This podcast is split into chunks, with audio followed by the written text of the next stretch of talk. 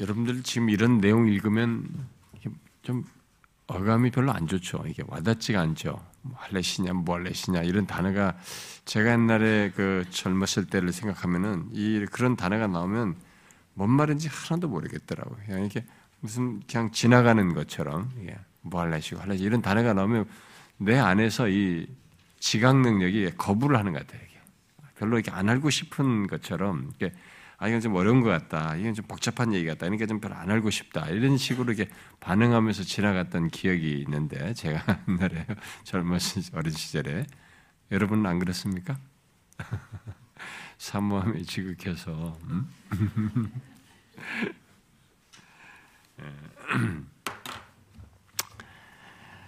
아, 이 로마서 4장을 어, 우리가 시작하면서 어, 앞에 1절부터 3절 같은 3절에서 먼저 어, 문제 제기를 했죠. 음, 아브라함이 행위로 의롭담을 얻었는가, 믿음으로 얻었는가를 이렇게 묻고 행위는 아브라함이 예, 아브라함의 의롭다 함에 아무런 기여도 어, 역할도 하지 않았다는 것을 이렇게 강조를 했습니다. 아, 결국 그가 의롭다움을 받은 것은 아, 믿음으로 된 것이어서 어, 행위는 그의 의롭다함에 아무런 역할도 없다라는 것을 얘기했어요. 아, 그리고 그 뭐, 어, 뒤이어서 우리가 뭔가 일을 한다, 우리가 뭔가를 해서 어, 의롭다함을 얻는 것이 아니고 어, 경건하지 않은 조건인데도 우리가 경건하지 않은 자인데도 어, 은혜로 의롭다 여겨진 것을 말하면서 그것의 복됨, 음? 바로 그런 자의 복에 대해서 이어서 얘기를 했어요. 우리가 지난 시간에 살폈던 4절부터 음, 8절에서 그 얘기를 했습니다. 그래서 지금 여기서 어, 말하는 복은 분명히 우리가 7절, 아, 8절에서도 보다시피 아, 아, 바울이 여기서 그것을 복이라고 얘기했을 때 여기서 말하는 복은 분명히 죄가 있는 조건에 있는데 우리가 죄가 있는데 그래서 정죄를 받아야 하고 어, 죄에 대한 심판을 받아야 하는데 그런 자의 조건, 그런 자의 죄를 주님께서 인정하지 않으시는 것, 음, 오히려 의롭다고 하시는 것, 네, 바로 그것을 두고 복이다. 그 사람은 복 있는 복된 사람이다. 아, 라고 얘기를 했습니다. 자, 바로 그 복을 바울은 이제 구절에 연결해서 얘기를 합니다. 그런즉 이 복이 이렇게 말하죠. 아, 이 복이 할례자에게냐, 음? 이 복이 할례자에게 해당되는 것이냐 아니면 무할례자에게도 해당되는 것이냐 이렇게 질문을 제기합니다. 아, 물론 우리가 말하기를 아브라함에게는 그 믿음이 의로 여겨졌다고 했다. 음? 라고 하면서 결국 첫 번째 이 복이 할례자에게냐 혹은 무할례자에게도냐라는 이 질문을 여기서 이제 제기를 했어요.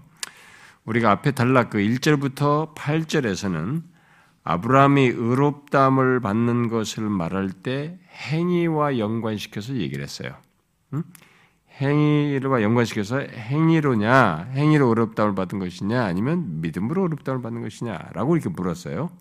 그런데 여기 지금 오늘 읽은 9절부터 12절에서는 아브라함이 의롭담을 받은 것을 똑같이 얘기를 하는데 그 문제를 말하면서 그게 할례로냐, 믿음으로냐 이렇게 얘기하는 거죠. 자, 그래서 이 사장에는 사실상은 어, 이 믿음으로 의롭다함을 얻는다는 것을 예, 설명을 정확하게 하기 위해서 확장해서 설명하기 위해서 특별히 유대적 배경을 가지고 있는 사람들에게도 어, 논증을 해야 되기 때문에 반드시 그 당시에는 해결하고 넘어가야 할 중요한 주제들을 꺼냈습니다. 연결된 내용을 믿음으로 어렵다는 것과 맞물려서 제기될 수 있는 문제들 다 꺼내는 거죠. 제일 첫 번째가 믿음과 행위로 얘기하는 거예요. 의롭다함을 얻는 문제를 얘기하면서 믿음과 행위, 행위로냐 믿음으로냐 이렇게 얘기했어요. 근데 여기 지금 오늘 읽은 내용은 뭐예요? 이제 의롭다함을 얻는 얘기하면서 할례와 믿음을 대조해가지고 설명하는 거죠. 다음 시간에 살펴볼 13절부터 어, 17절은 믿음으로 어렵담을 얻는 걸 얘기하면서 아니, 어렵담을 얻는 얘기면서 이제는 율법과 믿음을 얘기하는 거죠. 어? 그래서 계속 믿음으로 어렵담을 얻는 것을 행위와 연관시키고 할례와 연관시키고 율법과 연관시켜서 얘기하는 겁니다. 근데 이 행위, 할례, 율법은 당시로는 다 정리를 해야 돼요. 그걸 정리하지 않으면 이 믿음으로 어렵다는 얻는 것이 너무 파격적인 얘기예요.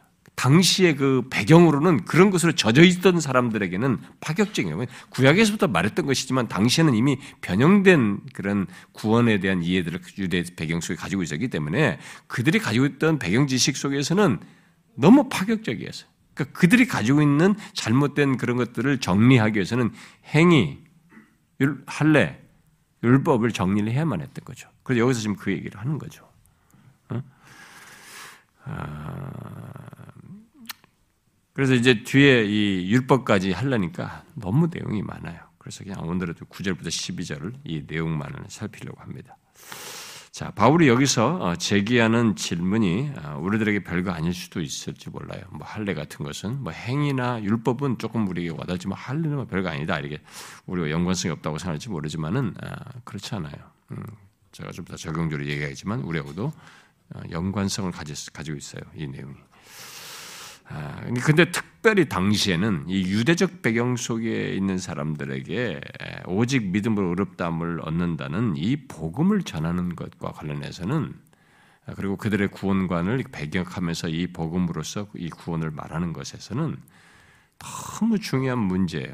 이 반드시 해결해 줘야만 하는 이 할례가 너무 그들의 구원적인 의미로 연관을 많이 시켜놨기 때문에 이 문제를 반드시 해결해 줘야 돼. 답을 주었어야만 하는 거죠. 그래서 1세기 아, 당시의 배경에서 보면 이 두 번째로 말한 이 할렘 문제를 믿음으로 어렵다 하는 문제와 연결해서 꼭 해결해 줘, 설명해 줘야 될 내용인데 바울이 너무 명쾌하게 했습니다. 우리가 지금 읽은 내용이 이렇게 명쾌할 수가 있나 싶을 정도로 짧은 내용이지만 아주 명쾌하게 이게 뭐 이런 내용이 나중에 갈라디아서도 나오고 그러지만은 이미 갈라디아서는 먼저 쓴 서신이잖아요. 먼저 그런 얘기를 다 했지만은 참 여기서 아주 명쾌하게 얘기를 하고 있습니다.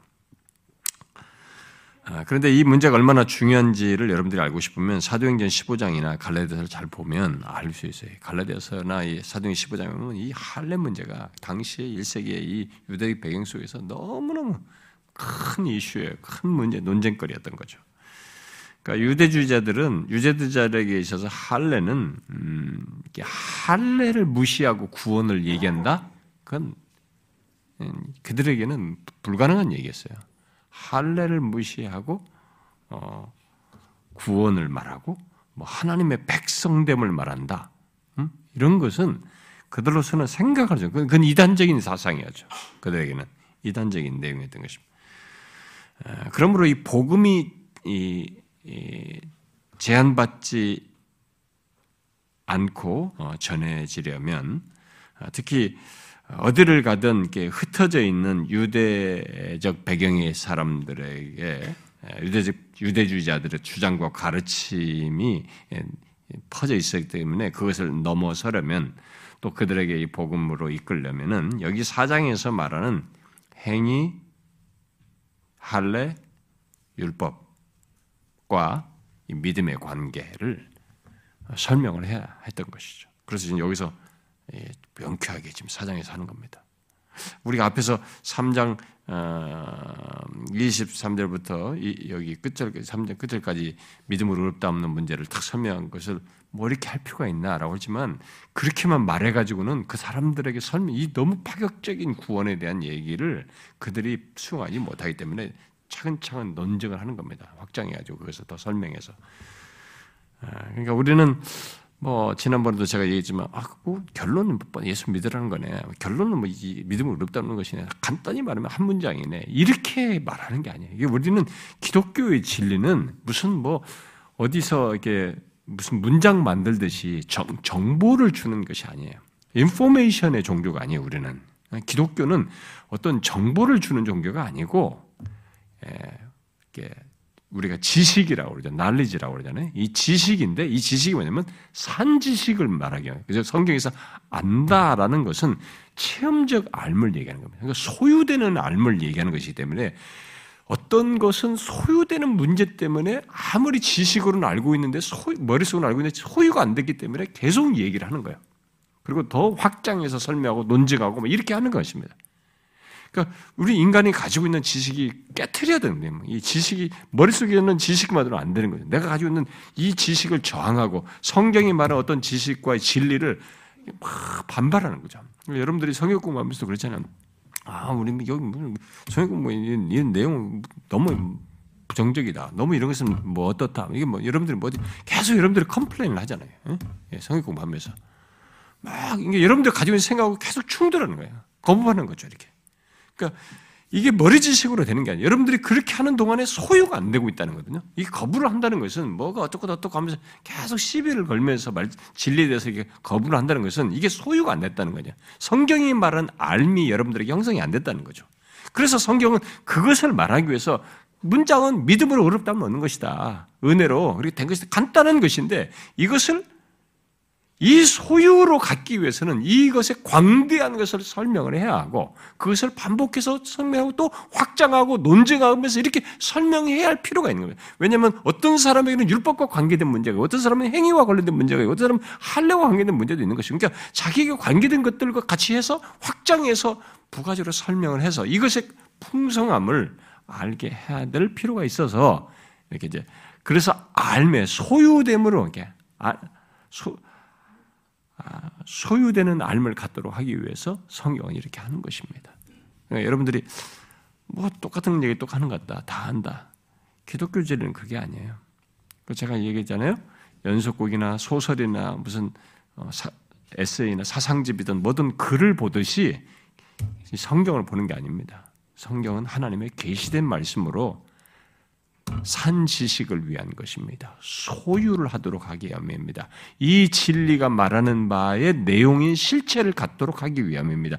그것을 갖기 이전까지는 아무리 귀로 많이 듣고 지식으로 뭐 아브라함이 어떻고 또 성경의 지식을 가진들 그건 소용이 없는 것이에요. 그래서 일반 학자가 아무리 성경 가지고 연구를 한다고 해서 그 사람은 여기 있는 지식은 말하는 거죠. 정보 차원에서 정말 아는 것밖에 안 되는 것입니다. 단순히 인간적 이, 이 머리 지식 수준에 있는 거죠. 자기 소유는 안 된 것이죠. 그래서 지금 여기도 그런 맥락에서 이 당시로 보면은 이 문제를 해결하기 위해서 행위와 할례와 율법과 연관지어서 믿음으로 어렵다 먹는 것을 명확하게 논증하고 그것을 믿음과의 관계 속에서 아 정말 믿음으로 어렵다 먹는 게 이 어마어마한 얘기구나. 이 구원이 이런 구원이 정말 너무 경이로운 것이구나. 정말 우리 같은 조건의 사람에게는 상상할 수 없는 것이구나. 1장 18절부터 3장 20절의 조건을 가지고 있는 인간에게 이 구원이 믿음으로 어렵다는 것은 어마어마한 구원이구나. 정말 하나님께서 주시는 구원이구나. 라는 것을 명확하게 알도록 해주는 것이죠. 네, 그, 그런 것을 아, 염두에 두고 이 내용을 네, 보시면 됩니다. 아, 특히 이제 여기서 오늘 우리가 다루게 될 이 할례는 이 뭐 갈라디아서에서도 여러분들 읽어보면 알듯이 그 어느 것보다도 이제 강력했어요. 유대인들에게 있어서. 그 당 1세기 당시에 복음을 전하는 이 배경 속에서는 어디든 간 유대주자들이 영향력을 미치고 있는 환경 속에서는 굉장히 큰 논쟁거리였습니다. 아, 그래서 이 그리스도인들 중에도 갈라디아 교회 성도들에게까지 이 할례 문제로 영향을 미쳐서 그들을 흔들 정도로 어, 아 그래 예수를 믿음으로 그, 어, 믿음으로 구원을 얻지만 아, 할례도 받아야 될 것 같다 추가로 이렇게 사람을 움직일 정도로 이게 아주 어, 비중 있게 예, 영향력을 예, 행사하면서 사람들에게 설득했던 내용이었습니다. 아, 그러나 그것은 어, 의롭담을 얻는 것에 이 복됨을 줘버리는 거예요. 만약에 할례로 이 의롭담을 얻는 것을 연관을 시켜서 어? 거기에 더 가져야 되는 것으로 말하게 되면은 의롭다함 얻는 것에 이 복됨을 스스로 저버리는 것이 되는 거죠. 그래서 여기서 지금 말하는 이 바울의 논증 설명을 잘 우리가 이해를 해야 되는데요. 자, 그러면 바울이 여기 구절에서 어, 제기한 질문, 의롭다함이라는 복이 할례자, 곧 유대인에게만 주어진 것이냐? 아니면은 무할례자에게도 주어진 어, 주어진 것이냐에 대한 이 질문을 어, 여기 좀 연관지어서 봅시다. 아, 아마 1세기 당시에 이 문제가 정리되지 않았으면 기독교는 큰 혼란이 왔을 거예요. 근데 바울이 그걸 다 정리를 해줬어요. 정말 아주 명쾌합니다. 음. 자, 바울은 이 질문을 설명하기 위해서 이제 아브라함을 끌어들입니다. 음? 의롭다함이라는 이 복이 할례자에게 주어진 것인지 무할례자에게 주어진 또 주어진지 이 문제를 대답을 하기 위해서 아브라함을 끌어들여서 아브라함이 어떻게 의롭다함을 얻게 됐는지를 추가적으로 물음으로써 대답을 해 나갑니다. 그 10절에 말한 것처럼 음? 어, 자 앞에서 그랬죠. 어, 물론 우리가 말하기를 아브라함에게는 그 믿음이 의로 여겨졌다고 했는데 자 그것이 어떻게 여겨졌느냐? 할렛이냐, 무할렛이냐? 이렇게 추가로 묻습니다. 음,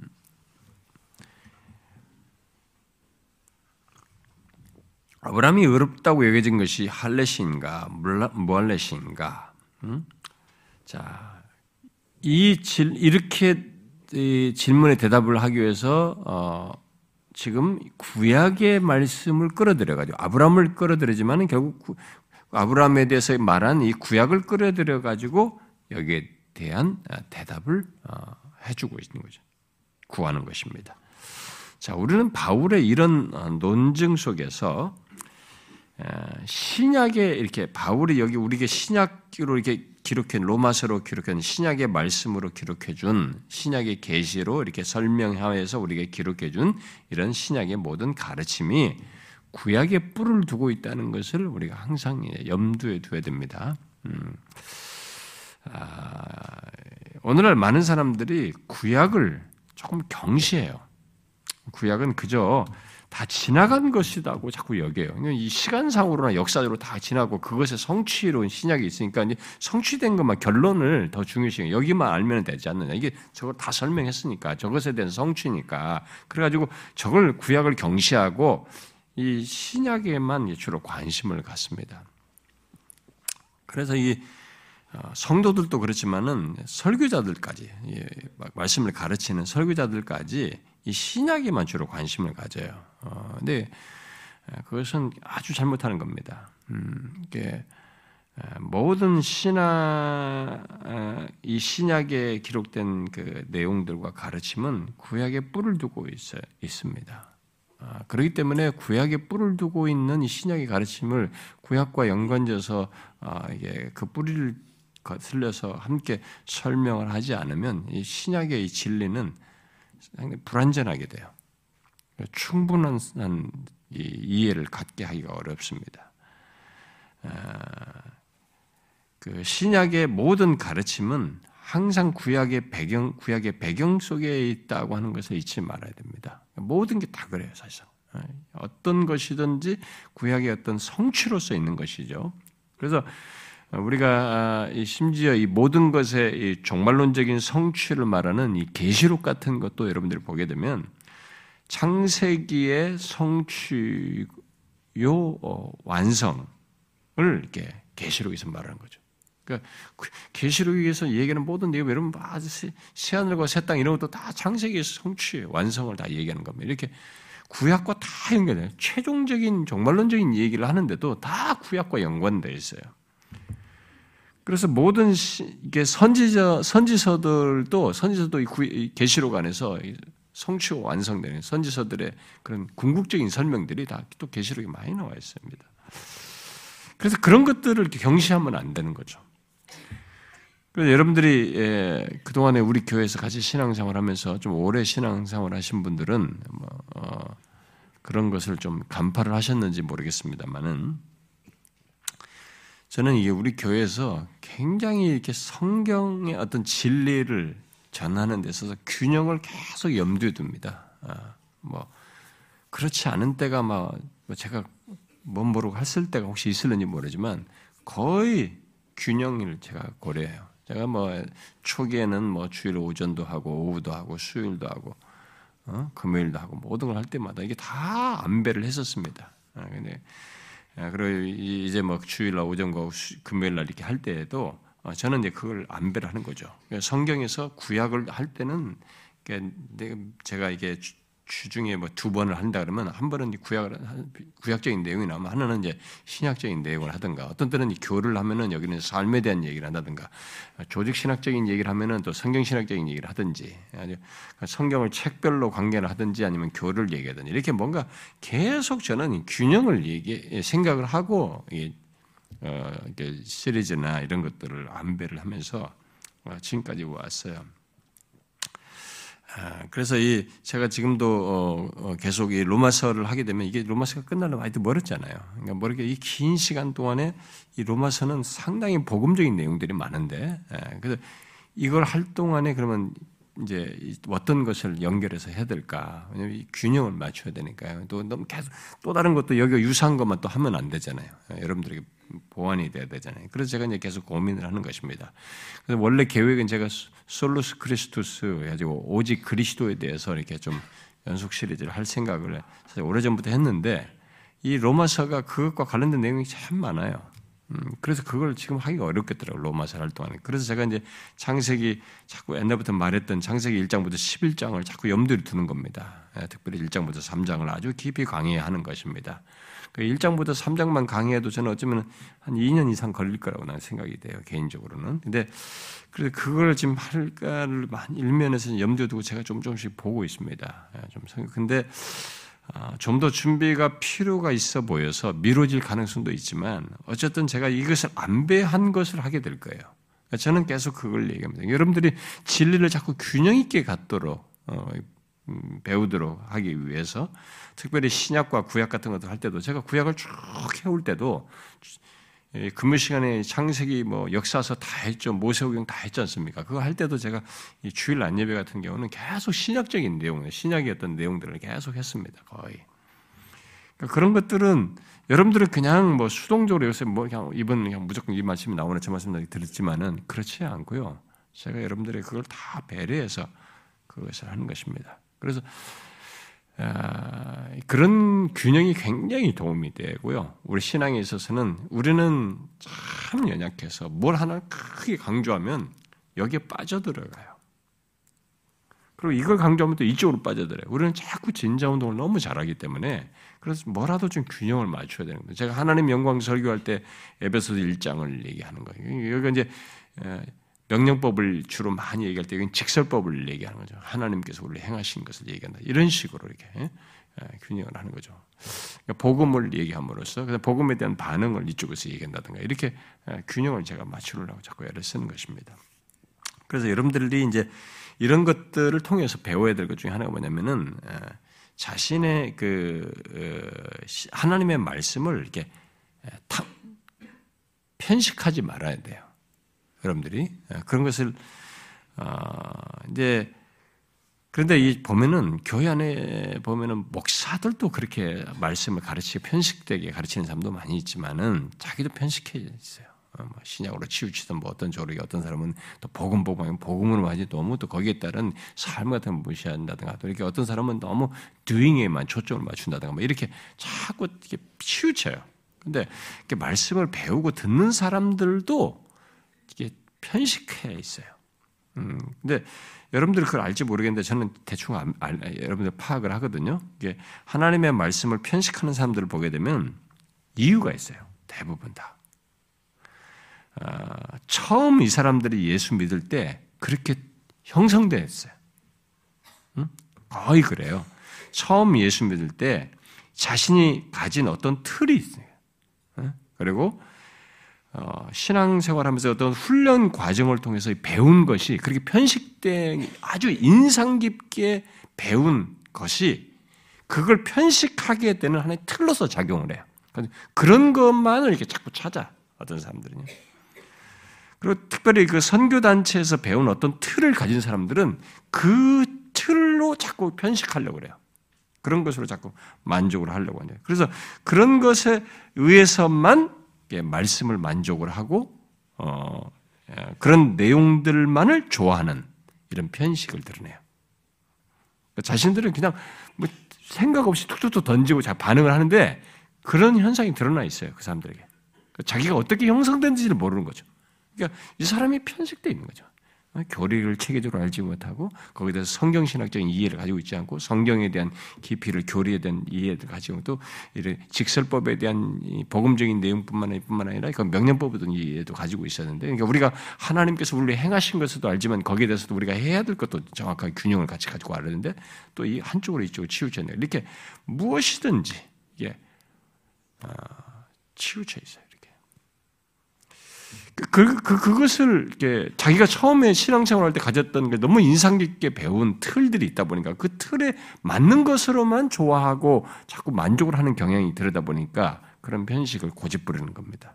그래서 뭐, 왜 이런 교회를 가르치느냐, 무슨 이런 얘기를 하느냐, 뭐 이렇게. 예.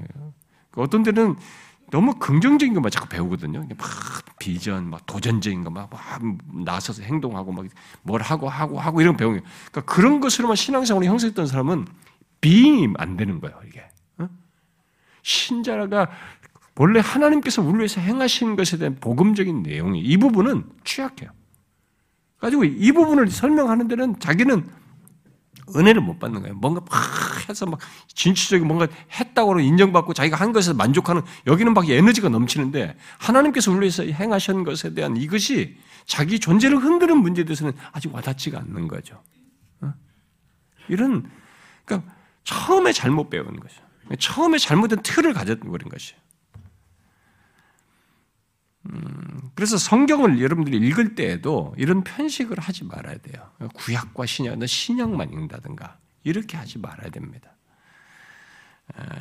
신약을 특별히 또 신약을 읽을 때에도 신약을 그냥 구약과 독립된 것으로 자꾸 보려고 하지 말아야 되고 이 신약이라는 것이 구약에 뿔을 두고 있다. 이 내용들이 구약에 뿔을 두고 있다는 것을 자꾸 염두에 돼. 그리고 우리가 성경 신학적인 이해라고 하는데 이 성경 신학적 이해를 가지고 있어야 돼요. 뭘 하나 얘기를 하더라도 이것이 칭의를 하나 얘기해도 이게 구약적인 연결 속에서 한다든가 여기서 하나님께서 예수 그리스도한테 뭘 성취를 얘기해도 이게 구약적인 내용 속에서 연결되어 있다는 거 이런 것들을 계속 그렇게 알아야 아, 아 어떤 그 말씀을 이해하고 반응하는 데 있어서 이 전망이 시야가 확 열려요, 이게.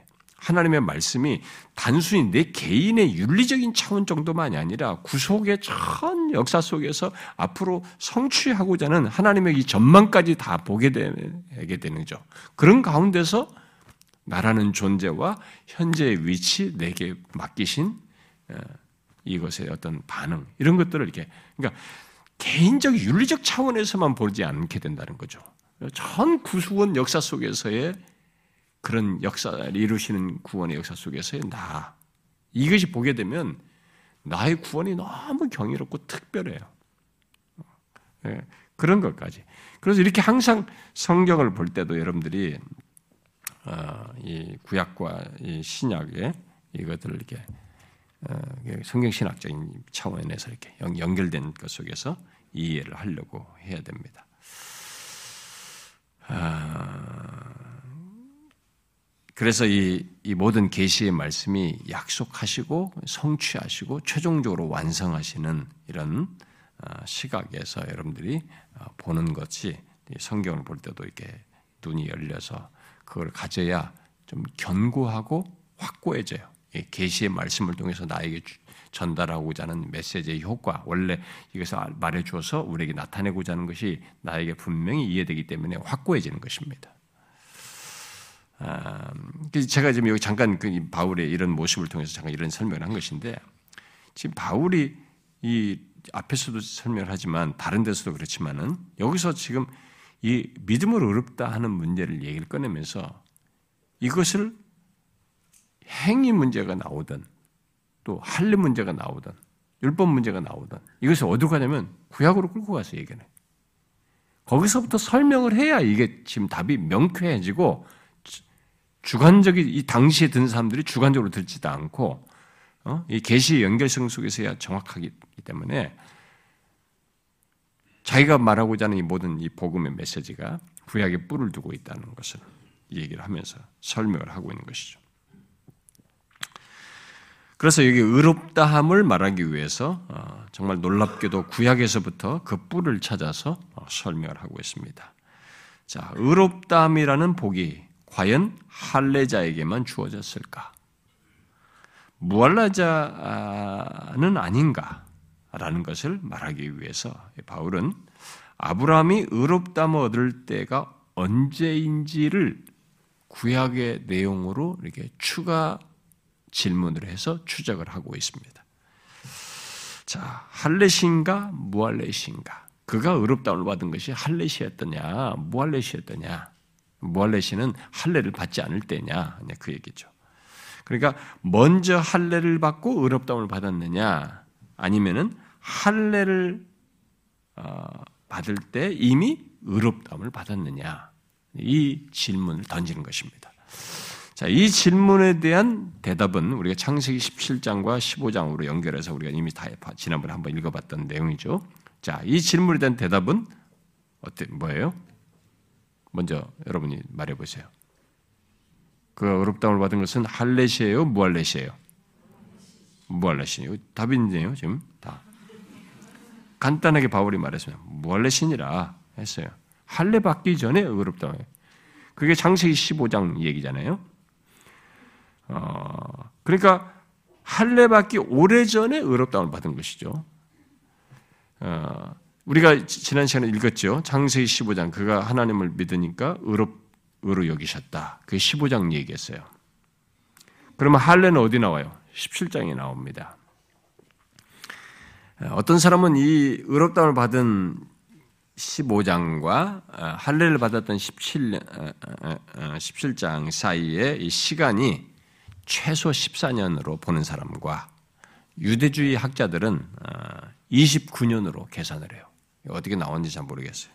어쨌든 이게 제법 오래 전에 이 어렵다움을 받고 뒤에서 할례를 받은 것이죠. 자, 그러면 아브라함이 의롭다움을 받은 것과 이 할례가 그러면 무슨 관계가 있다는 거냐 이게. 여기서 어떤 관계가 있을까? 전혀 무관한 것인가? 그렇지 않다는 것입니다.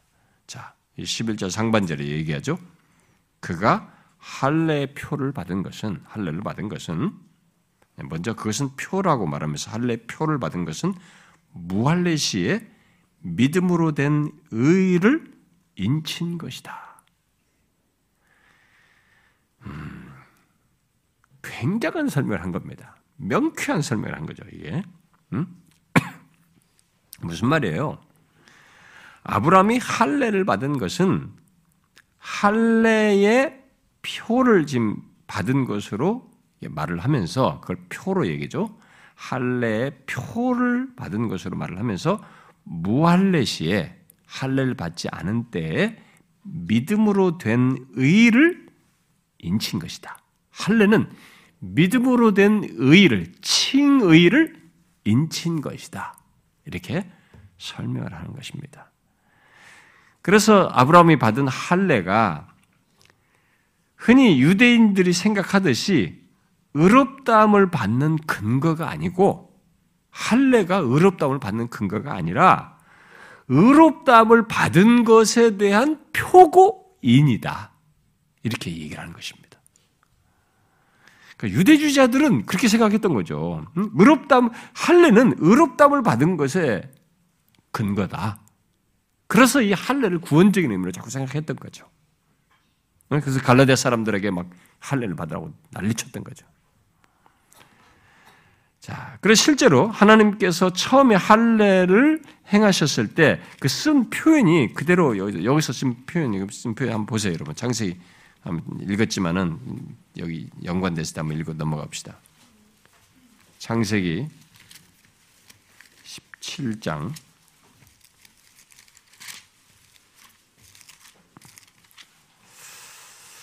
자, 17장 11절 어, 한번 봅시다. 17장 음, 11절 음, 읽어봐요. 시작. 너희는 포피를 베어라. 이것이 나와 너희 사이의 언약의 표징이다. 할례를 두고 뭐라고 설명을 했어요? 나와 너 사이, 너희와 너희 후손 사이에 아니 이제 나와 너희 사이의 언약의 표징이다.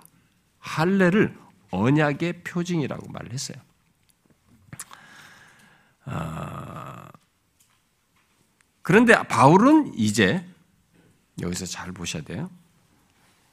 아브라함이 받은 할례를 어, 먼저 그가 의롭다함을 얻은 것의 표징이다 이렇게 말을 하고 있는 것이죠. 여기서는 앞에서는 나와 너희 사이의 언약의 표징이다 이 얘기했는데 지금 그 여기서는 할례를 두고 이렇게 얘기한 것인데 바울은 앞에 15장에서 의롭다함을 받은 것과 이 할례를 연결시켜 가지고 음? 의롭다함을 받은 것의 표징이다. 할례는 칭의의 표징이다. 이렇게 설명을 하는 것이죠. 와, 명쾌한 설명이에요. 음? 대단히 놀라운 설명이면서 구약 성경, 그러니까 유대인들이 당시 유대인들이 가지고 있는 생각으로는 생각을 전혀 못한 거예요.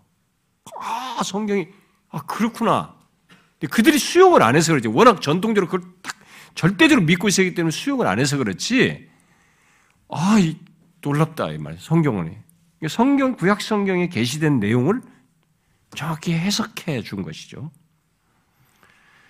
구약에서 할례가 단순히 이스라엘 백성들의 어떤 정체성을 나타내는 그 외적인 표시 정도가 아니라는 거예요. 그게 아니라 의롭다함을 얻은 것의 표징이었다.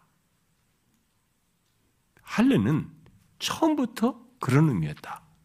단순히 너희들의 이스라엘 백성들, 언약 백성들의 표징 정도가 외적인 표시 정도가 아니었다. 그것은 의롭다함을 얻었다는 아브라함을 먼저 의로 여기신 것에 대한 뒤은 표징이었다. 이렇게 설명을 한 것이죠. 그래서 아브라함 이후로 할례는 이제 하나님께서 아브라함의 자손들에게 하신 이게 언약을 상기시키는 차원에서 이스라엘 백성들은 주로 이제 거기에 초점을 맞추고 이 할례를 계속 행했어요. 칭의의 표시라기보다는 표징이라기보다는 하나님께서 아브라함의 자손들에게 하신 언약이라고 하는 그런 차원에서 언약을 그런 상기시키는 차원에서 이 할례를 계속 대대로 이제 행했던 거죠. 그래서 구약 시대 이스라엘 백성들은 하나님의 명령을 따라서 이 남자 아이들은 그대로 율법을 지키죠. 이때는 그 즉시로 이스마엘이든 성장한 아이를 할지라도 그 즉시로 그 집안의 사람들 다 할례를 행했지만 이 이후로는 이제 뒤로 해가지고 모세의 율법으로부터 다 정해져 가지고 8일 만에 태어난 지 8일 만에 할례를 행하여서 이 하나님께서 아브라함의 자손, 아브라함의 그 자손들에게 하신 이 언약의 표징으로 이렇게 갖게 됐죠. 그것을 이제 이 할례가 그런 것을 계속 상기시켜 주는 것으로 이들 가졌던 것입니다. 아, 그래서 언약 백성에 속해 있다. 할례라는 걸 통해서 8일 만에 할례 받음으로써 우리가 언약 백성에 속했다라고 하는 외적인 표시로 그렇게 생각을 하면서 이스라엘 백성들이 쭉 흘러와요. 유대인들의 역사가 이렇게 흘러옵니다. 그런데 이 할례 의식이 그렇게 흘러오다가 어디서 이제 좀 더 더 이게 결정을 달아내면은 말라기가 끝나고 나서 말라기 말라기를 통해서 계시가 이제 다 끝나고 나서 이제 그다음부터 우리가 계시가 없어지는 시기가 되잖아요. 400년. 그러면서 이 뒤 후반부로 예수님 오신 전 1세기 예수님 오기 전 이때 막 이후로 그때 중간기라고도 많이 하는데 이 중간기에 이제 계속 유대인들이 막 헬라가 갈래지면서 사람들이 공격을 하고 침투하면서 유대인들을 계속 박해도 하고 그래서 유대인들이 막 흩어져요. 많이. 특별히 헬라 제국에 의해서 이 지중해 연안을 지중해를 끼고 많이 흩어져요 이렇게 사람들이. 그 이전에도 페르시아에서 안 돌아온 사람도 있었지만은 어, 페르시아 지에서 안 돌아온 사람도 있어. 그래서 여러분들 알다시피 알렉산드리아는 이, 이 이집트 지역 아닙니까? 북아메리카, 아프리카. 네, 거기서도 남아 있었던 사람들이죠. 1세기까지도 거기는 유대인들이 많이 살았죠. 그래서 거기서 중요한 그 어, 신약 구약 성경을 신약 성경으로 헬라어로 번역하는 일도 하고 막 그랬었죠. 어, 거기가 정말 굉장한 지역이었죠. 그래서 이게 페르시아 전체 제국 안에서 이렇게 흩어져 있었던 사람도 있었지만은 특별히 이 헬라가 제국이 중간기에 중간 시기 계시가 끝나고 나서 예수님 오시 전까지 중간 시기에 이 헬라 제국이 뭐 분열되고 하면서 박해가 많이 했을 때 많이 흩어져요 유대인들이. 쥐중해를 끼고 많이 흩어집니다. 그러니까 이렇게 흩어지고 나니 흩어지니까 어, 그래서 이제 예수님 오실 때까지도 계속되는데 그 어떤 시대보다도 이 할례가 유대인들에게 굉장히 중요한 의식이 돼버렸어요. 자기들의 정체성을 표시하는 것이 되다 보니까 아, 유대인들이 이그 자신들의 그 믿음에 대한 어떤 가시적인 어 뭐라 할까요? 상징들로서 상징들로서 이, 이 할례와 함께 어, 유대인들이 가장 기본적으로 자기들의 표시로서 특징적으로 자기의 정체성을 드러낼 수 있는 것이 뭐냐면 음식 가리는 것 구약의 율법에 따라서 그러니까 음식에 대한 규례 할례와 함께 음식에 대한 규례 그리고 안식일을 철저히 지키는 것 이것을 자신들의 정체성을 갖는 것으로 특별히 중요하게 더 부각시켜서 중요하게 지켜요. 그러니까 흩어지다 보니까 이게 이제 중심부가 없잖아요. 예루살렘에 있는 것도 아니고 어딘가 다 되니까 내가 그래도 하나님 백성이다라는 외적인 것도 표시를 하나 가지고 있잖아요. 그 정체성을 가졌는데 뭘로 가졌냐면은 이 주로 이런 것들로 갖는 거죠. 할례와 음식 규례와 이 안식을 철저히 지키는 것을 갖게 되는 거죠. 그들은 이제 그것을 가짐으로써 자신들이 선택된 백성이라고 하는 그런 자의식과 정체성을 어, 갖게 가져요. 그렇게 생각을 합니다. 어, 근데 그게 어디까지 여러분 흘러온지 아시죠? 여러분 나치 시대도 그랬던 거죠. 그래서 나치 당시에 히틀러가 유대인들을 찾아내기 위해서 남자들을 다 바지를 다 내리게 했잖아요. 유대인들 찾아내려고 할례 받는 거 찾아낸 거죠. 나치 시대도 그랬대. 그것까지도 계속, 계속 어디 흩어져 있어도 자기들은 그런 것으로 그 정체성을 유지했던 것이 그렇게 흘러져 있던, 계속 맥을 유지했던 거죠. 근데 지금도 여러분 그, 어, 미국이나, 어, 저기 영국 같은 데 가보면은 유대인촌, 제가 영국에 있을 때도 런던에 보면 유대인들이 사는 지역이 있습니다. 진짜 거기 가보면은 다 검은 옷 입고 그러는데 진짜 안식일이죠. 금요일 저녁부터 토요일까지 막그 검은 옷 입은 사람들이 많이 모여 있어요. 예배들을 철저히 지킵니다. 정말 그 사람들. 그리고 안식일 지키죠. 다 할례 받죠. 그리고 그래도 음식 철저히 지켜요. 이런 거 음식 규례들. 지금도 그런 일을 하고 있죠. 그게 뭐냐? 흩어져 있는 자신들에게 지금 어딘가 예루살렘에 다 모여 있는 백성지만 아니란 말이에요. 그러니까 이미 거기 중심에 다 흩어져 있기 때문에 자기라는 정체성을 지키기 위해서는 그런 것들을 더 지키 외적으로 표시로 가졌던 것이죠. 아, 그래서 이 이런 가시적인 상징들을 통해서 음, 선택된 백성이라는 자신들의 정체성을 갖다 보니까 1세기 그러니까 당시는 이미 그렇게 다 흩어져서 그런 걸 진행해 오던 상태에서 예수님이 오실 때에도 초대교회 1세기 당시에는 어, 이 문제를 극복하는 게 어려웠어요. 초대교회에서 그래서 이방인들을 받아들이는 문제 때문에 예루살렘 교회가 이것 가지고 정리해 주잖아요. 근데 거기서 이 할례가 특별히 유대주의자들이 굉장히 공격을 했어요. 그리고 또 유대인에서 예수를 믿은 사람들에게 이게 계속 자기들에게는 자기와 이방인들의 차이 문제이기 때문에 그들이 계속 이 문제를 꺼내는 하나의 더 중요한 논쟁거리가 됐던 거죠. 이 할례는 받아야 된다. 이렇게 주장을 했던 것입니다. 음, 그래서 바울이 먼저 이 할례를 여기서 설명하기 위해서 구약 성경을 가지고 그 이것의 뿌리인 구약 성경을 가지고 얘기를 하면서 역사적인 차원에서 먼저 이 문제를 다루죠. 그래서 할례가 분명히 아브람과 그의 후손들을 하나님의 언약 백성으로 구별하는 표시인 것은 맞지만 그, 그게 분명히 그런 내용이 있는 것이 맞지만 그것만을 말하는 것은 아니라는 거예요. 할례는 하나님을 믿는 아브라함을 하나님을 믿은 아브라함을 의롭다고 하신 것의 인이다. 이게 사실상 더 중요한 의미다. 라고 여기서 강조해주고 있는 거죠. 그래서 바울이 여기서 그것들의 이 이 시간적인 순서를 할례와 의롭다함을 얻은 것의 시간적인 순서를 강조합니다. 그래서 먼저 의롭다함을 얻었고 그 다음에 할례가 있었다는 이 시간적인 순서를 강조합니다. 그래서 무할례 시에 할례를 받지 않았을 때 의롭다함을 받았다는 것을 강조해 준 거죠. 이 순서 속에서 뒤에 있는 이제 할례 예? 순서상으로 뒤에 있는 이 할례는 앞에 의롭다함을 얻은 것, 칭의에 따른 가시적인 표시, 표징, 칭의에 대한 가시적인 표징이고 인이다. 할례는 그런 의미다. 이렇게 설명해 준 겁니다. 와, 명쾌한 설명이에요. 그래서 이게 성경신학을 해야 되는 우리가 성경신학적인 이해를 가지고 되는 것입니다. 그래서 신약과 구약 이런 것들을 엮어서 봐야 돼요. 아, 신약만 본다든가 구약만 이렇게 되는 거죠. 정확한 설명을 해준 것입니다. 오늘날 우리들이 받는 세례도 어, 이와 동일한 순서가 적용됩니다. 여기서 말하는 의롭다는 받고 그것에 대한 표징으로서 인으로서 할례를 받는 것 같은 이 동일한 순서가 세례에도 적용됩니다.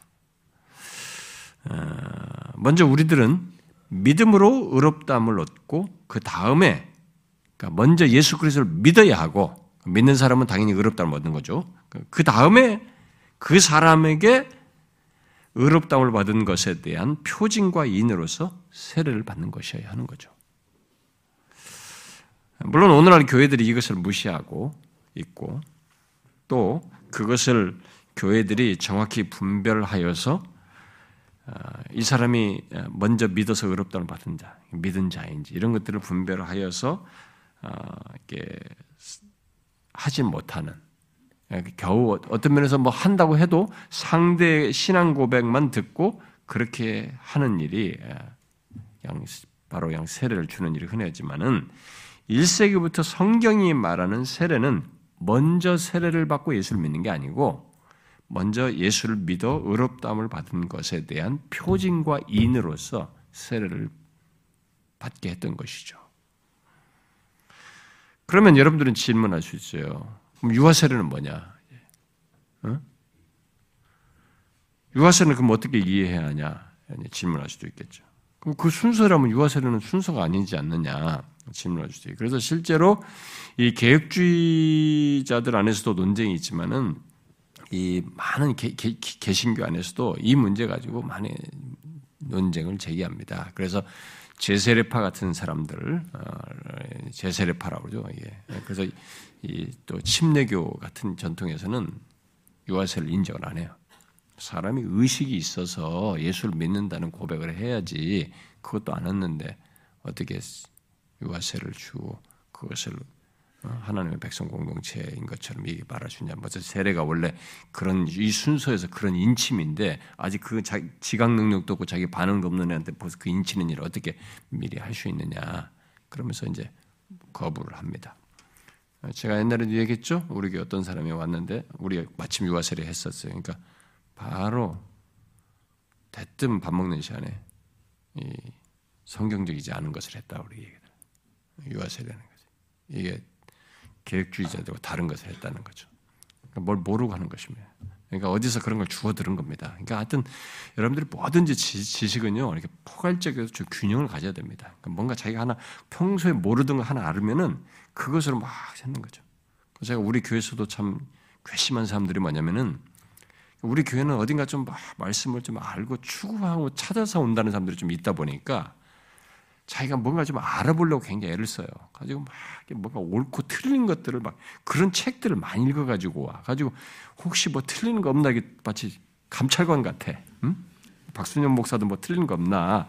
혹시 성경 해석에 또 혹시 오류가 없나? 막 이런 거 그런 것을 찾기 위해서 그런 것을 말한 책들을 많이 읽어가지고 와요. 막 옳고는. 근데 뭐 여러분 그 책들 중에서 맞을 수도 있는데 틀릴 수도 있다는 것도 알아야 됩니다. 예, 그것도 알아야 되고 이 사람들의 지식도 일천할 수도 있는 거죠. 어디서 이게 이 사람들도 짜, 이게 짜집기 한 것일 수도 있는데 물론 저도 틀릴 수도 있어요. 어, 그런 것이 있으면 저는 언제든지 고백을 할 의향이 있는데요.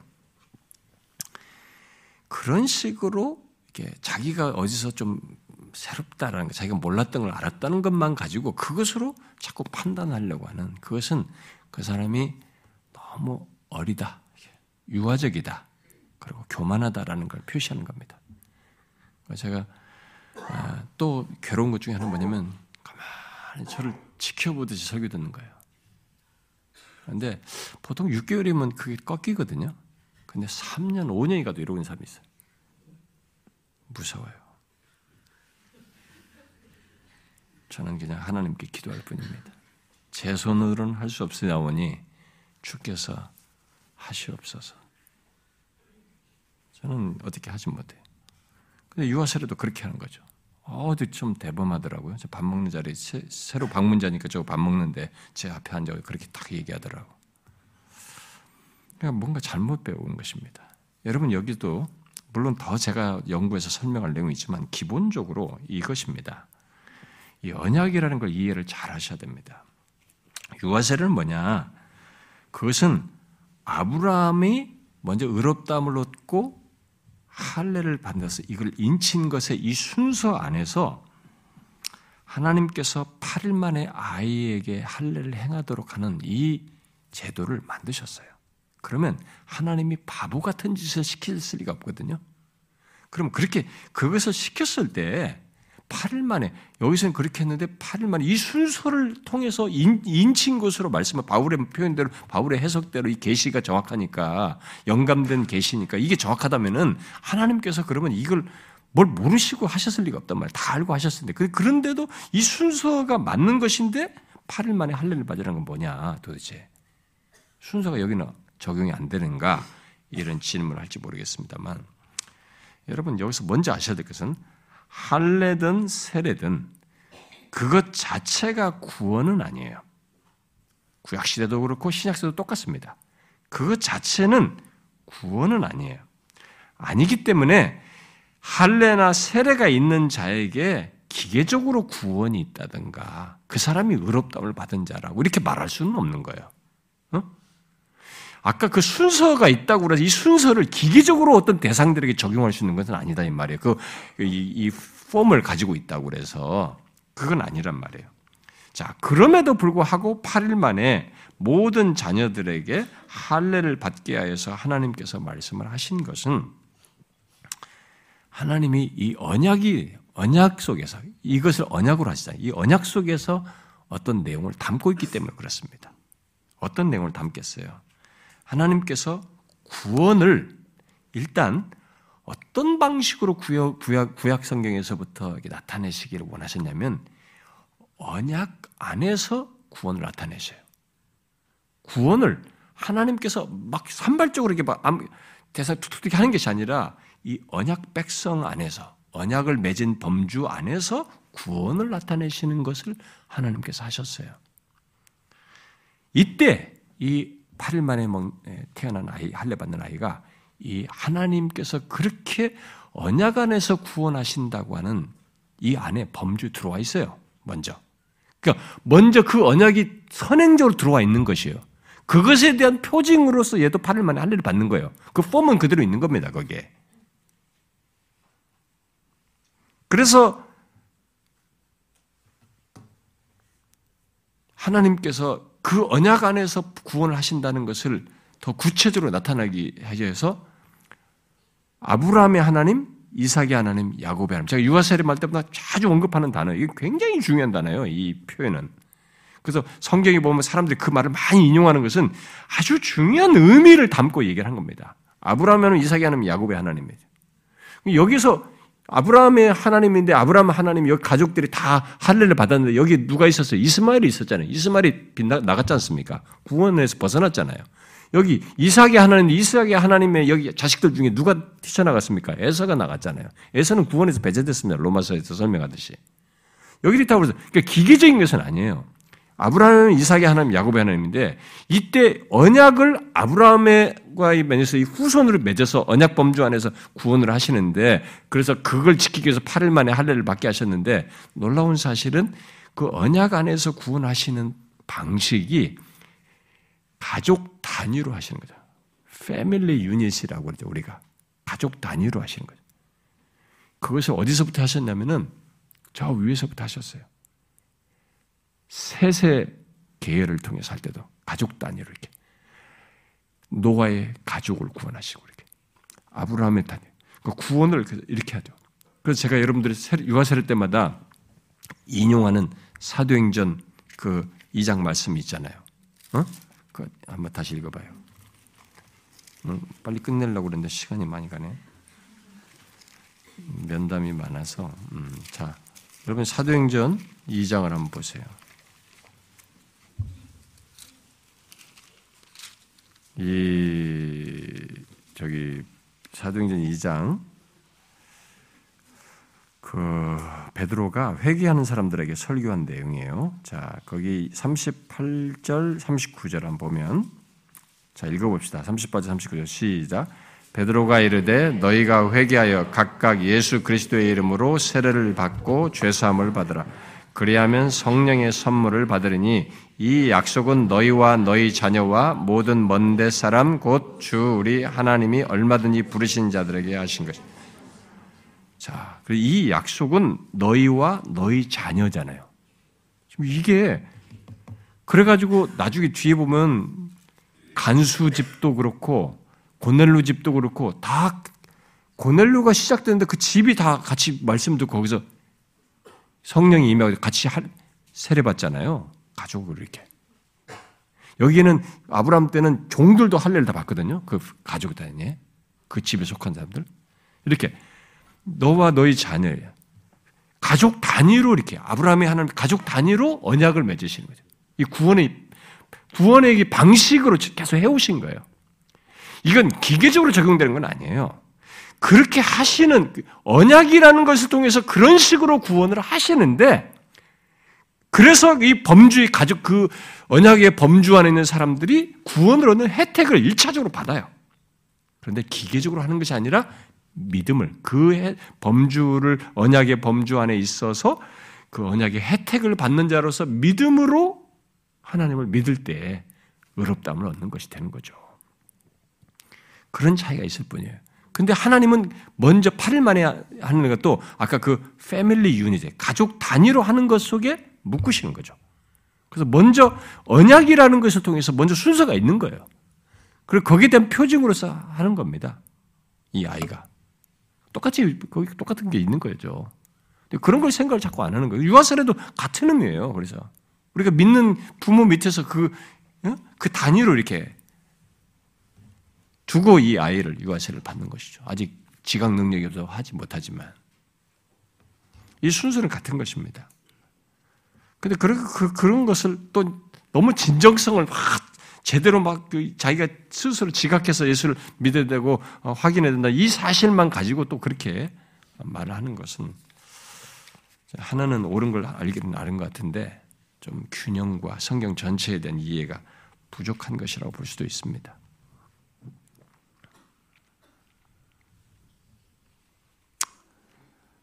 그래서 결국 이 할례와 유아세례도 하나님을 믿음으로 맺은 언약과 그에 대한 표징과 인이라는 순서가 원리상으로 똑같이 적용된다라고 말할 수 있습니다. 그래서 어쨌든 아브라함에게 있었던 순서가 오늘날 예수 믿는 사람들에게도 동일하게 적용되어서 적용되어서 우리들도 먼저 믿어 의롭다을 받은 다음에 그것에 대한 표시로 세례를 받는 것이어야 하죠. 바로 표로서. 결국 바울은 여기서 어, 할례를 정확히 어, 규정해주고 있습니다. 그러니까 할례는 뭐냐? 여기서 할례는 무할례 시에 믿음으로 된 의를 인치는 것이다. 인친 것이다. 이렇게 정확히 규정을 해주고 있습니다. 그래서 할례가 아브라함의 의를 확립한 것이 아니라는 거죠. 유대인들이 생각하듯이 할례가 의를 확립하는 것이 아니라는 거죠.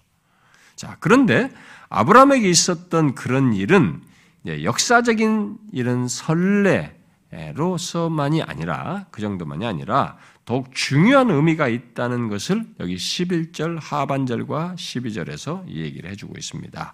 자, 먼저 11절 하반절에서 더욱 중요한 의미로서 말해주는 게 뭡니까? 아브라함이 의롭담을 받고 할례로 인침받은 것은 구원 역사에서 아브라함에게 유일한 지위를 부여하게 되었다는 것이에요. 어떤 지위예요? 무할례자로서 믿어서 의롭다함을 받은 모든 자들의 조상이라고 하는 이런 지위를 그에게 아, 갖게 했다는 것입니다. 그리고 11절 하반절이죠. 음? 음. 이는 무할례자로서 믿는 자들의 조상이 되어 그들도 의로 여기심을 얻게 하려는 것이다. 예? 어, 아브라함 이전에도 하나님은 자기를 믿는 자들을 은혜로 의롭다고 하셨죠. 아브라함 이전에도 하셨어요. 어? 우리가 히브리 11장에 믿음으로 아벨은 믿음으로 에녹은 믿음으로 어, 뭐, 어? 뭐 노아는 이게 등등 얘기하지 않습니까? 어. 그들도 다 그렇게 믿음으로 의롭다면 얻은 것이죠. 그런데 하나님께서는 어, 사람들을 의롭다고 하시는 이 방법을 모든 사람들에게 나타내기 위해서 정형화해서 확증하는 이 첫 번째 사람, 특별히 법적인 방식으로 선언한 첫 번째 사람이 바로 아브라함이었어요. 그래서 그 모든 믿는 자들의 무할레시의 믿음으로 된 무할레자로서 믿는 모든 자의 조상이 되게 하신 거죠. 이 사람. 그 이전에도 있었지만 이 사람에게 그런 의미로 써야 돼. 아, 자 그러면 아브라함이 무할레자로서 믿어서 의롭다함을 받은 이 모든 자의 그 조상이 된다는 것은 무엇을 말할까? 아, 그것은 아브라함의 후손이 정확히 누구인가를 이게 설명하는 말해주는 것이 되는데요. 자 누가 그러면 이게 모든 믿는 자들의 조상이라고 그랬는데 그러면 누가 그럼 아브라함의 후손이라는 얘기입니까? 여기서 음. 자, 이 그것은 결국 그 내용을 설명을 하는 건데 그럼 누가 아브라함의 후손이라는 것이에요? 자, 먼저 첫 번째로 할례 받은 할례 받지 않은 무할례시에 할례 했기 때문에 할례 받지 않은 이방 신자들 지금 우리들죠. 어? 뭐 이제 우리도 해당하죠. 이방 신자들이 아브라함의 후손이라는 것을 말해주는 거죠. 여기서 어, 뭐 아브라함이 우리의 후, 조상이에요. 그래서 할례 받지 않은 조건에서 우리가 똑같이 그런 조건에서 믿는 자들의 조상이라고 말하기 때문에 할례 받지 않은 우리들의 이방인들의 조상으로서 우리는 그의 후손인 것이죠. 아브라함이 무할례 시에 할례를 받지 않은 조건에서 의롭다움을 받았다는 것은 바로 그 사실을 말해주는 거지. 할례 받지 않은 자들이 할례 받지 않은 조건에서 예수 믿는 자들의 조상이라는 것. 그것을 그리고 그래서 어, 무할 례 조건에서 예수 믿는 자들의 조상이고 우리는 그의 후손이라는 것을 말해주는 것입니다. 그래서 아브라함은 의롭다함을 얻는 얻을 얻을 때 그 할례가 필요치 않았던 거죠. 음? 그러니까 이 사실은 결국 그 사람이 의롭다함을 얻을 때 할례가 필요치 않았잖아요. 그러니까 이 사실은 1세기 당시의 유대인들에게는 굉장히 중요한 설명이에요. 할례가 필요 없었다. 의롭다움을 받을 때 아브라함도 의롭다움을 받을 때는 할례가 필요치 않았다. 필요치 않다는 거죠. 그것을 말해주면서 동시에 아브라함의 처음 조건처럼 할례 받지 않은 조건에서 예수 그리스도를 믿어서 의롭다함을 얻는 이방인들의 조상으로서 이방인들도 의롭다함을 얻는데 할례 받을 필요가 없다라는 것을 말해 준 거죠. 이 설명은 갈라디아서도 얘기하지만 그러니까 1세기 당시에는 갈라디아 사람들 얘기했지만 할례를 받아야 된다. 너희들이 예수도 믿지만 할례도 받아. 이게 막 사람들의 굉장히 압박이었단 말이에요. 여기서 정확한 설명을 하죠. 아브라함이 무할례 시에 의롭다움을 받았다는 것은 우리에게 할례가 필요가 없다는 건데 무할례 조건에서 예수 믿는 우리들에게 할례가 필요치 않다는 것을 말해주는 것이다. 명확히 설명해야 돼요. 여러분들에게는 이게 별거 아닌 것 같지만 명쾌한 설명이에요. 야, 이 성경 구약 성경 이런 걸 가지고 이 계시를 가지고 그냥 개인 주관적 설명을 하는 게 아니라 성경을 가지고 성경을 설명하는데 야, 이렇게 명쾌할 수 있나? 그러니까 성령께서 물론 영감하게 주셔서 이렇게 하신 것이긴데 정말 너무 명쾌한 설명입니다. 그다음에 또 누가 이, 이 아브라함의 후손이냐라고 했을 때 또 여기 12절이 이제 얘기하는 겁니다. 11절은 지금 이제 이방인들, 예, 믿는 신자, 이방 신자들이 아브라함의 후손이라는 걸 말해주는데 여기 지금 12절에서는 어떤 자들로 얘기하고 있습니까?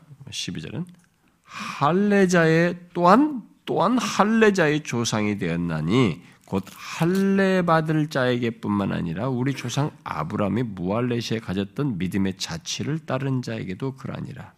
여러분들은 도대체 무슨 얘기냐 이렇게 할지 모르겠어요. 말이 어렵다 이렇게 할지 모르겠는데 이것은 간단히 말하면 아브라함도 할례는 받았잖아요. 할례가 있었지 않습니까? 아브라함이 할례자 곧 할례 받은 조건에 있다는 있다 있었지만은 그런 면에서 보면은 할례 받은 조건에 있는 사람도 해당이 되는데 단지 그 할례 받은 조건에 있다고 그래서 무조건 아브라함의 후손일 수는 없고 여기 말한 것처럼 아브라함이 무할레시에 가졌던 그 믿음의 자취를 따르는 사람. 할례를 받았다 할지라도 아브라함처럼 믿음의 자취를 따르는 자들이 아브라함의 후손이다. 이렇게 얘기를 하는 것입니다. 그러니까 아브라함은 무조건 할례 받은 자들의 조상이 아니라는 거죠. 어, 뭐 자기들은 다 그렇게 생각해요. 할례 받은 이스라엘 백성들, 유대인들은 다 자기 아브라함이 자기 조상이라는 거예요. 근데 바울이 여기서 탁 갖춰야 하는 거죠. 무조건 할례 받은 자 조상이 아니라는 거죠. 할례 받은 자들 가운데서 곧 유대인들 가운데서 아브라함이 믿은 것처럼 똑같이 믿는 사람, 그의 뒤를 따라서 믿음의 자취를 가진 사람이 그의 후손이다.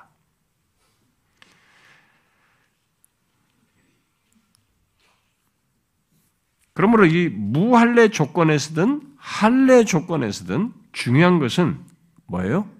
믿음이에요. 아브라함처럼 믿는 것입니다.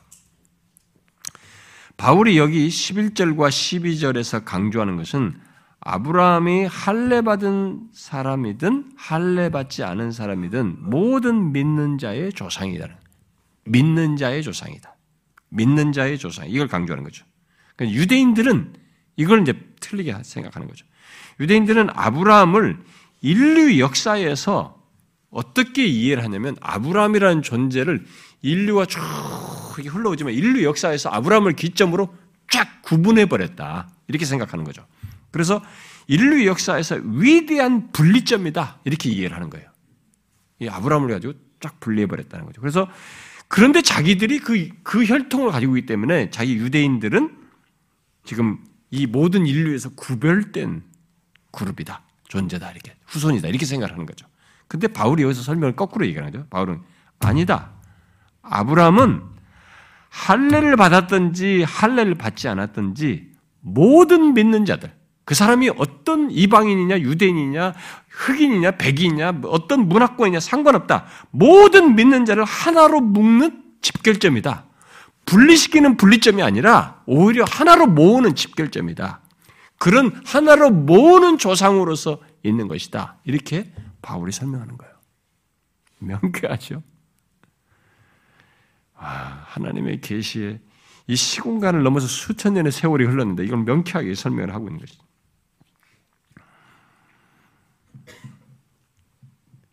그러니까 민족과 사람을 나누는 분기점으로서 아브라함을 생각하는 유대인과 달리 민족과 사람을 하나 되게 하는 집결점으로서의 아브라함을 바울은 소개하고 있는 것입니다. 그래서 이 할례는 분열시키지만 믿음은 하나로 묶는다. 모든 족속, 모든 나를 하나로 묶는다. 라는 것을 여기서 설명해 주는 것입니다. 결국 바울은 사람이 의롭다함을 얻는 것은 할례가 아니라 믿음으로이다라는 것을 다시 여기서 강조하는 것입니다. 할례 자체는 어, 그 어떤 효력도 없다는 것이죠. 바울은 이미 갈라디아서 5장에서 말 했죠. 그리스도 예수 안에서는 할례나 무할례나 효력이 없으되 사랑으로서 역사하는 믿음뿐이니라. 효력 있게 하는 것은 믿음이지 할래냐 무할래냐 그런 조건이 아니라는 거지. 그렇습니다. 예수 그리스도 안에서 중요한 것은 참된 아브라함의 후손이 되게 하는 것은 아브라함과 똑같이 믿는 것이에요. 믿음을 갖는 것입니다. 물론 유대인들은 이 사실을 깨닫지 못했고 바울이 이렇게 명쾌한 설명을 그 당시에 해주었어도 유대인들은 이것을 받아들이지 않았습니다. 그들은 계속해서 할례를 구원적인 의미로 곧 의롭담을 얻는 수단으로 여겼습니다. 지금도 그래요. 그들은. 그래서 자신들은 할례를 받았기 때문에 하나님과 특별한 관계를 가지고 있다. 결국 자신들은 구원받은 백성이다라고 생각을 하고 있는 것입니다. 근데 바울이 앞에 2장에서 이미 얘기했잖아요. 표면적 유대인이 유대인이 아니고 표면적 육신의 할례가 할례가 아니다. 오직 이면적 유대인이 유대인이고 할례는 마음에 할 것이다. 이렇게 얘기했잖아요. 그것을 아직도 이들은 이해를 못하고 있는 것입니다. 자, 여러분, 여러분과 제가 의롭다함을 얻은 것, 이게 만약에 할례든지 행위든지 뭔가 이렇게 조건을 제시한다고 생각해 보세요. 어? 뭔가 있어야 된다고. 이들이 주장하듯이 뭔가 있어야 된다고 생각해 보세요. 처음부터 하나님은 아브라함 때부터 의롭다함을 얻는 것을 할례라는 조건으로 하지 않고 그냥 믿음으로 하셨어요. 이게 처음부터 하셨던 거예요. 그래서 이 구원을 유대인들이 흐리게 만든 것입니다. 이제 할례를 구원적인 의미로 부여를 해가지고 이것을 그런 걸 덧붙이는 거죠. 율법을 덧붙이고 행위를 덧붙이고 할례를 덧붙여가지고 이 구원을 흐려버린 거죠. 근데 만약에 구원을 이렇게 뭔가 믿음으로 얻는 것이 아니라 뭔가 이게 행위든지 율법이든지 뭐든지 이걸 덧붙여 보세요. 그러면 그 구원은 이방인들이 다 어떤 이방 종교들이 만들어 놓은 구원과 하나도 다를 바가 없어요. 하나님이 값없이 은혜로 그리스도께서 이루신 것 안에서 십자가에서 대속하신 것 안에서 주셨다라고 하는 이런 기독교만 가지고 있는 너무나 특별하고 경이로운 이 구원이 사라져 버려요. 그래서 바울이 그걸 깨뜨린 겁니다. 근데 흥미있는 것은 오늘날의 교회당 안에 많은 사람들이 구원을 자꾸 그렇게 생각하고 싶어요. 자꾸 뭔가 자기 행위를 뭔가 좀 있어야만 안심을 하고 뭔가 덧붙이려고 하는 거죠. 행위든 뭐 세례든 자기가 모태 신앙인 것, 내가 대대로 예수를 믿은 것, 막 뭔가 이렇게 경력을 내 교회를 오래 생활하고 교회에서 이렇게 봉사하고 뭘 한 것을 가지고 그것으로 자신의 구원을 조금 더 안도해보고 싶어하고 확신을 가져보려고 하는 거예요. 틀린 거죠. 그건 틀린 것입니다. 절대로 그런 게 될 수가 없어요. 여기서 처음부터 복음이다 라고 말했을 때는 우리는 1장 18절부터 3장 20절에 해당하는 것처럼 우리 스스로는 할 수가 없다. 머리서부터 발끝까지 우리는 죄에 쩌들린 사람이다. 그래서 이 죄에 대한 심판과 정죄 외에는 다른 걸 생각할 수 없는 사람이다. 근데 그런 조건에서 하나님이 값없이 은혜로 그리스도께서 이루신 것을 죄를 다 사신 것을 우리에게 주신다. 단지 어떻게? 우리가 뭐 아무것도 필요 없다. 그렇게 하신 것을 그대로 믿음으로. 이것이 이렇게 하셔서 구원한다는 것을 그저 믿는 것으로 구원하신다는 거예요. 너무 경이로운데 이게 너무 황당해 보이는 거죠. 아니죠. 그래도 조금 뭔가 내가 좀 기여 좀 해서 하면 좀 시원할 텐데 이게 이렇게 믿음으로만 하니까 우리가 힘들어하는 거예요. 사람들이. 그래서 복음이 이상스럽게 사람들에게 장애물이 되는 거예요. 복음은 너무 명쾌하고 쉽거든. 간단한 것을 얘기하거든요. 오직 믿음으로 얻는다. 할례가 아니다. 세례나 네가 기독교 경력이나 이런 것을 얻는 것이 아니다. 명확하게 말해주는데도 우리는 믿음으로 오직 믿음으로 얻는다는 것이 불안한 거예요. 믿음으로 내가 얻었다고 했는데 그게 정말 사실이냐? 이 사람이 지금 잘못 알고 있는 거죠. 구원을 잘못 알고 있는 거죠. 구원을 뭔가 추가적인 무엇이 있어야 된다는 안도 그런 의식을 가지고 있는 거죠. 여러분은 지금 어떻습니까? 오직 믿음으로 나를 의롭다. 내 죄인인데 심판받는 죄인인데 죄가 있는 자인데 죄를 인정하지 않고 나를 의롭다 하셨다는 것. 뭔가 찜찜해요? 그렇게 구원받았다고 하니까 뭔가 찜찜합니까? 뭔가 불안합니까? 그렇다면 여러분은 아직도 기독교가 말하는 하나님이 말하는 구원을 아직 모르고 있습니다. 아직도 잡동사니 같은 이방 종교적인 그런 개념을 가지고 기독교에 들어와서 그런 구원 개념을 기독교에서 계속 추구하고 있는 것입니다. 그런데 그런 사람이 얼마나 많은지 몰라요. 율법주의적인 토양 속에 있는 사람들이 대부분 그렇게 하고 있습니다. 얼마나 잘못 믿는 것입니까? 우리의 구원은 이렇게 경이로워요. 하나님이 다 하신 것을 그게 너를 구원하는 길이다 라고 말씀하신 것을 그대로 받아들이는 거예요. 그걸 믿는 것. 이름으로써 이 세상이 바뀔, 내 운명이 영원히 바뀔 일이 우리에게 있게 된다는 거죠. 어렵다 마신다. 하나님이. 기독교 구원은 그렇게 되는 거죠. 물론 우리가 나중에 6장, 7장에 보겠지만은 그렇게 믿어서 의롭다움을 받은 자는 그것으로 안 끝나는 거죠. 이제 자신은 그 의롭다움을 얻은 것의 가치와 복됨과 은혜를 삶 속에서 씨름하게 되죠. 이것이 너무 소중한 것이 삶에서 드러나게 되죠. 이런 문제가 그 사람들에게 있음으로써 이 사람이 의롭다움을 얻은 것을 증명하게 되죠. 드러나게 되죠. 증거하게 됩니다. 그러나 의롭다움을 얻는 것 자체에서 성경은 다른 것을 말하지 않아요. 오직 믿음을 얘기하는 것입니다. 이것을 여러분들이 장애물처럼 생각하시고 못 받아들이면 여러분이 생각하는 구원은 틀렸어요. 성경이 말하는 구원이 아닙니다. 다른 구원이에요. 그 사람은 깨져야 됩니다. 여기 로마서에서 말하는 이 구원을 받아들이기까지, 이걸 알기까지는 여러분들이 가지고 있는 생각을 벗겨내야 돼요. 너무 경이로운 구원입니다. 하나님께서 다 이루신 것을 아들을 십자가에 매달아서 우리의 죄를 다 사하시는 것을 그냥 너를 위한 것으로, 나를 위한 것으로 믿음으로 그 어렵다 하시고 구원을 주시는 것입니다. 근데 사실은 믿어져요. 믿어져서 되는 겁니다. 내가 믿고 싶다, 믿는다라고 했는데 사실은 믿어져서 이게 사실이에요. 아, 정말 주님이 나를 위해서 죽으셨구나. 내 죄를 그렇게 하셨구나. 모든 것은 전적으로 하나님께서 하시는 것이고 은혜였구나. 이렇게 믿어진 사람들이 의롭다움을 받은 것이죠. 저는 우리 중에 전부가 그런 사람이기를 바랍니다. 음, 기도합시다.